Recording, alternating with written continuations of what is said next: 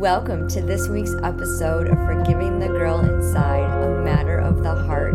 I'm your host, Lisa Drennan, author of Forgiving the Girl Inside Finding Balance, Freedom, and Fun in Your Life. Be sure to download your free ebook at lisadrennan.com.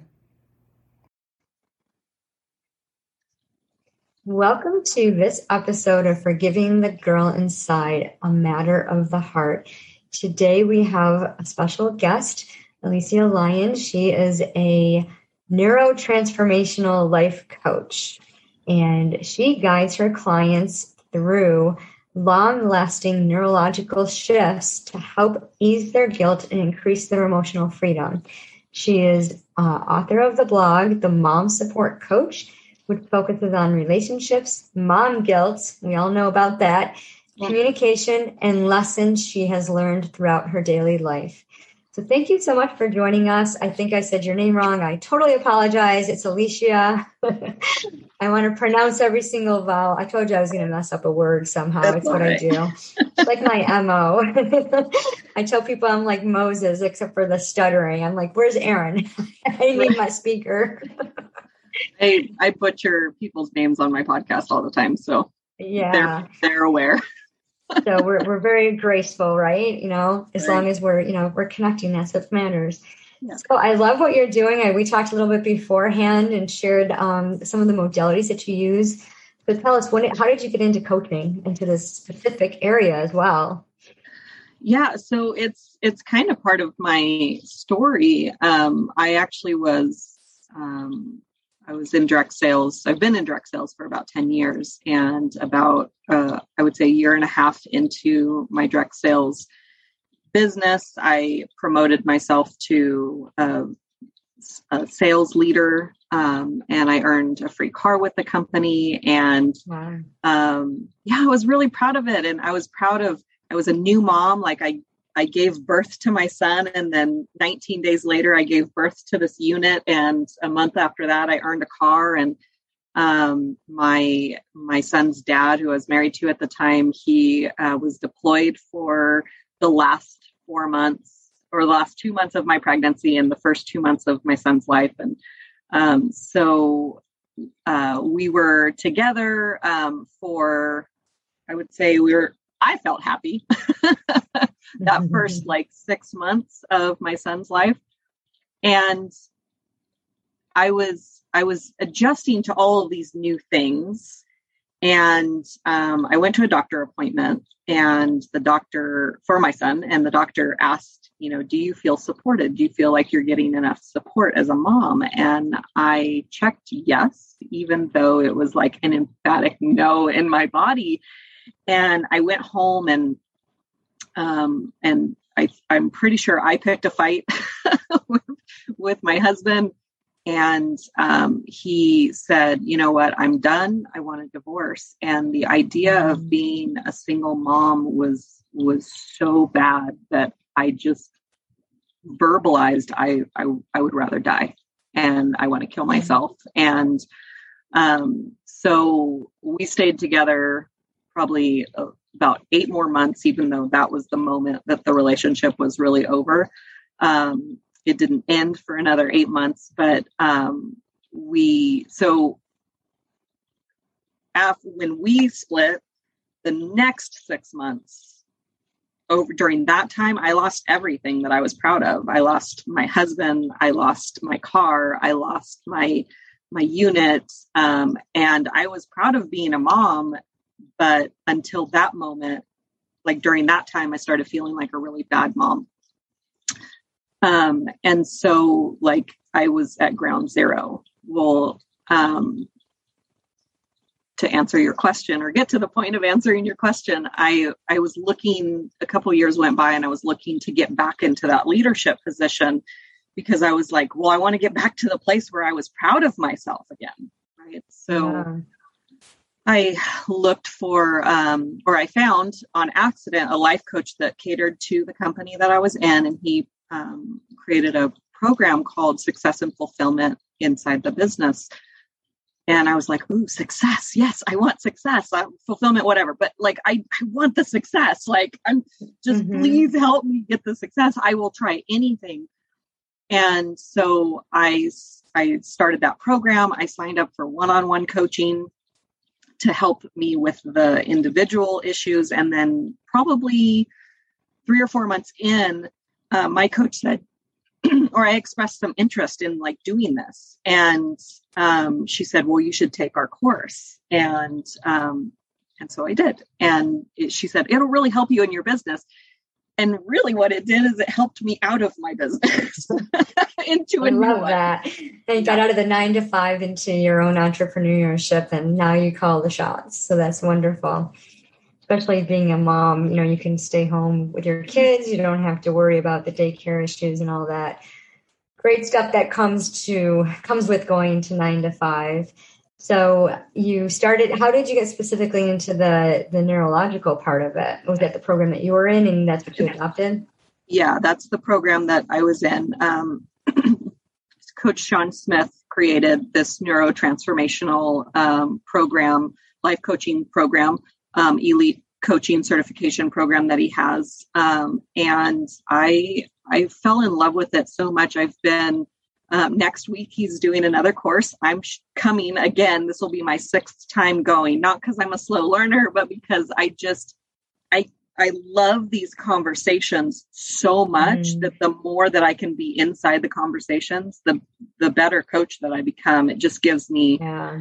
you know a different perspective from from different place from different people.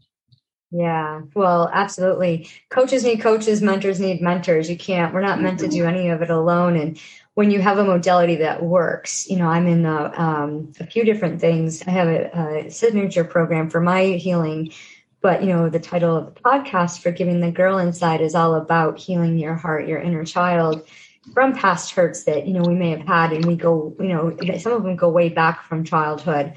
Um, you know, for me, I was sexually molested from at least the age of three, maybe younger. I don't know.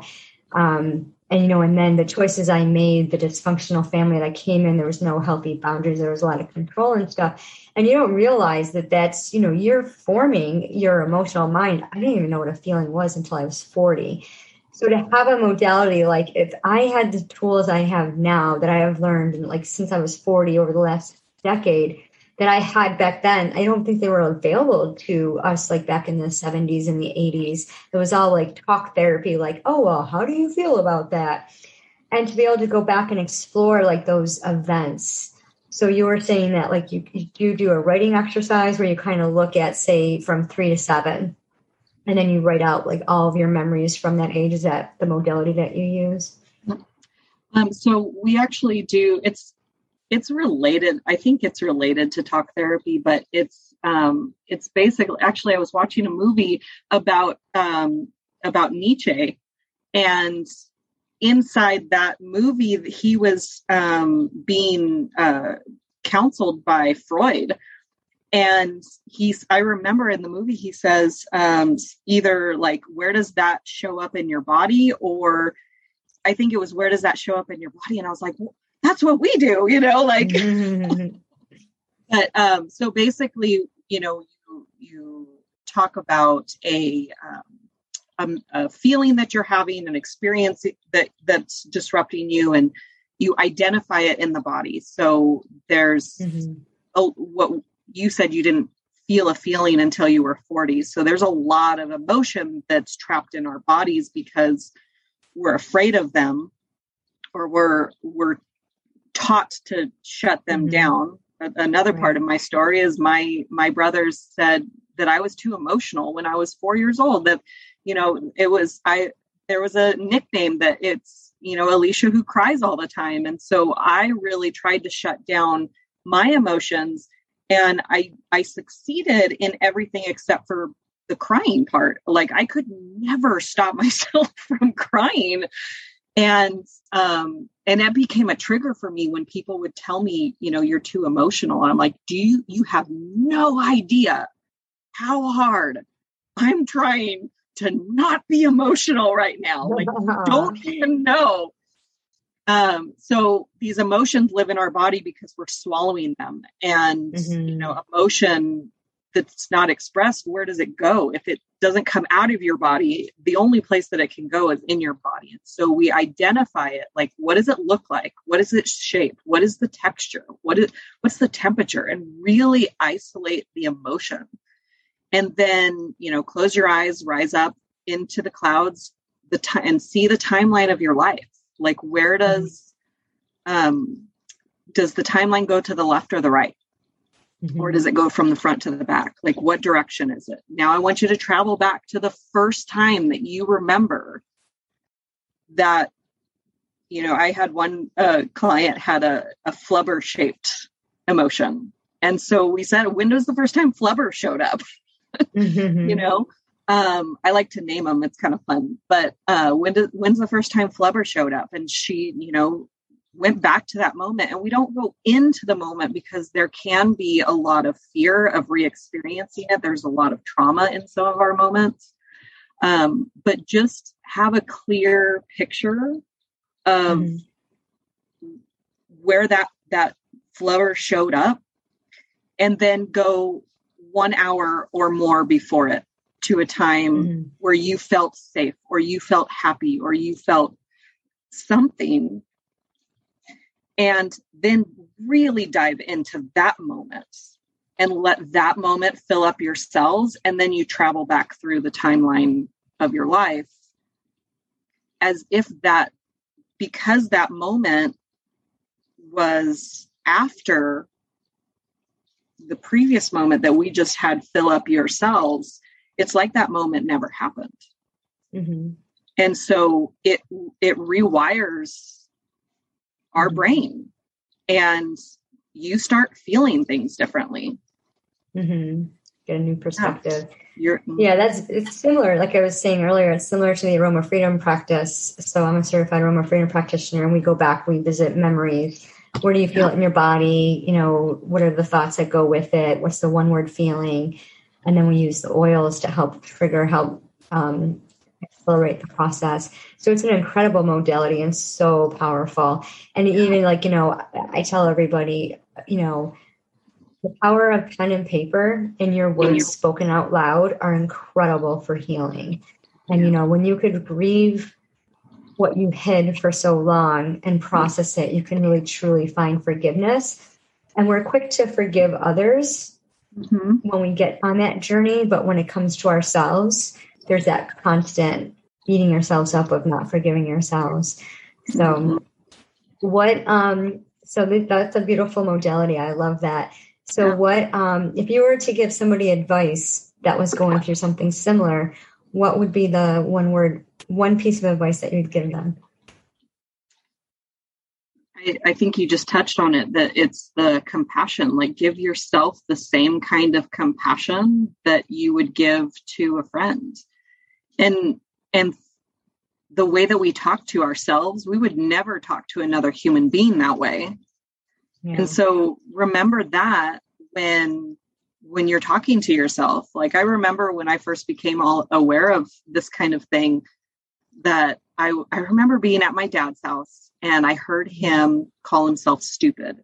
And it just hurt so bad to hear my dad, who I think is a brilliant man, call himself stupid. And really, it was the thing that he did was stupid that in his opinion and and that's what he was saying but he said mm-hmm. i'm so stupid and those are affirmations like mm-hmm. you know the anything that you put that you say i am in front of like that's who you are. And so, um, and then I remember getting home and hearing myself say, I'm, I, I'm stupid. And I was like, oh, I just, I spent one day at my dad's house and now I'm calling myself stupid. This is crazy. Like it's just so infectious. And really, and then I heard my son say it and I was like, oh my mm. gosh, it's it's so subconscious like it's just mm-hmm. something i grew up with it was never in my awareness but it got into my awareness at some point i heard him say it then i heard myself say it and then i heard my son say it and so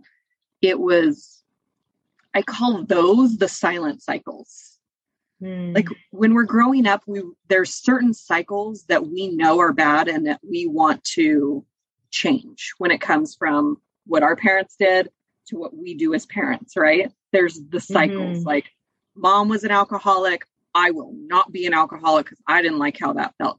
So we change that.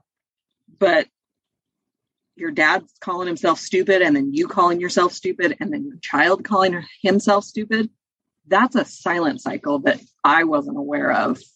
Yeah. Mm-hmm. yeah. Yeah absolutely. And it's so true. Our thoughts are so powerful. And you know what you what we believe we receive.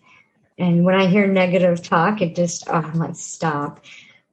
Stop. And uh, i even like our environment i remember I had a coworker that sat next to me. And, you know, back in the day when we were sitting in the office, you had the partitions. And every morning I'd sit down and he drove me absolutely crazy. We're good friends, but he would make noises. He'd drink his coffee and eat his little whatever he was eating, donut or whatever, and, and he'd make noises and we'd like, what is wrong with him? Like, why is he doing it? It's so annoying. So um, I had uh, gone to church before that, and the pastor had given a sermon about if you have like these porcupine people in your life, you know, the people that just make you cringe and you just get so upset with them. He goes, you just got to ask them, you know, ask the Lord to show them, show you them the way He sees them, and it'll change your perspective. I was like, oh, okay, well, I'll try it, and it works. It's like just mm-hmm. changing your thought process and it never bothered me. He continued to do it until the day he retired, but it never bothered me again because I changed yeah. my perspective. I changed right. the way I thought about it, and I thought, wow, po- words are so powerful. And and and the stupid thing that triggered a memory for me because my dad used to call me stupid all the time. Oh, you're so stupid, and I'd look at him like, I'm not stupid. You're stupid. I was a rebellious child. Yeah, I was a very rebellious child, and um, my parents are divorced, so my stepmom would say, "Oh, well, he doesn't really mean that. He's that's just his way of joking." I go, "It's not a joke. It's very offensive, and you don't call people stupid. You have to be kind to people." You know, and he was like, "Well, I'm not being mean." Like, well, you think it's nice to call somebody stupid? It's not. Yeah. we do. We have to be so careful, and you know, and just watch our thoughts and, and be careful, guard our thoughts, and guard our the words that we share. Well, it was so interesting hearing about what you do. I love that um, that modality. I, I know the power words are so powerful. So tell us, you have a coaching program. You want to tell us a little bit about that? So I do one-on-one coaching um, because I just think that the best healing comes from the one-on-one. Like we can be in a group and we can hear the generalized information but then it turns into like but what about me? Like how does this mm-hmm. affect me? Right? And that's how i operate. That's how i've always hired a coach is as a one-on-one. It's just to me there's a different connection. There's a different rapport. Um yeah so it's i i work predominantly with moms um and even though I'm an entrepreneurial mom, I, I focus more on moms that are sing, single moms that, that work or that, um, that are stay at home moms or, you know, okay. mm-hmm. most single moms aren't stay at home moms, but like, it's not it's because I feel like there's a lot of coaches out there that really focus on entrepreneurial moms because mm-hmm. I'm an entrepreneurial mom. So I know how the struggle of being an entrepreneurial mom, so I can help you. And then I feel like the non business owners or the stay at home moms, they have similar struggles. Yeah, absolutely. And I don't see very many people looking at for at them specifically. Mm-hmm. Yeah. So that's what you're you're helping. So that's beautiful. Yeah. Yeah. Our stay-at-home moms are very powerful and very strong and they need support just like everyone else. I think sometimes they get lost because you know they might not be as active in the community or online because you know their vocation is with their family at home and a lot of times it doesn't didn't get recognized i think now more so it is being recognized because they do so much so much and, so and your identity you your identity really becomes wrapped up in your kids if you're not careful. Yeah. And yeah, I really felt lucky because I started my business like six months before I got pregnant. So I, and then inside my pregnancy, I was working towards this goal the whole mm-hmm. time. And had I not been working towards a goal, I think that my whole world would have just been wrapped up in I'm going to be a mom. Like this is exciting, and let's how how do we do all this? And so there was because I had this goal, there was more of me filling me instead of mm-hmm. my child is now who I am. Yeah. And you know, I haven't experienced that because I experienced what I experienced, but that's what I think is happening is there's you know I'm a stay-at-home mom or I'm I I work and I'm carrying this baby and I'm not really passionate about my job. I just do it for the money or whatever. And so there's not yeah. so your mind wanders wanders. That I have experienced. Absolutely. Well, thank you so much for sharing um, your journey and how you started and how you evolved into where you are today. And I love that you got to leave your nine to five and follow your dreams instead of chasing them. Um, so that's amazing that you're living your dream life. So for our listeners, thank you so much for joining us today. You can connect with Licia. Her um, links to connect with her will be in the description box, and you can uh, reach out to her directly.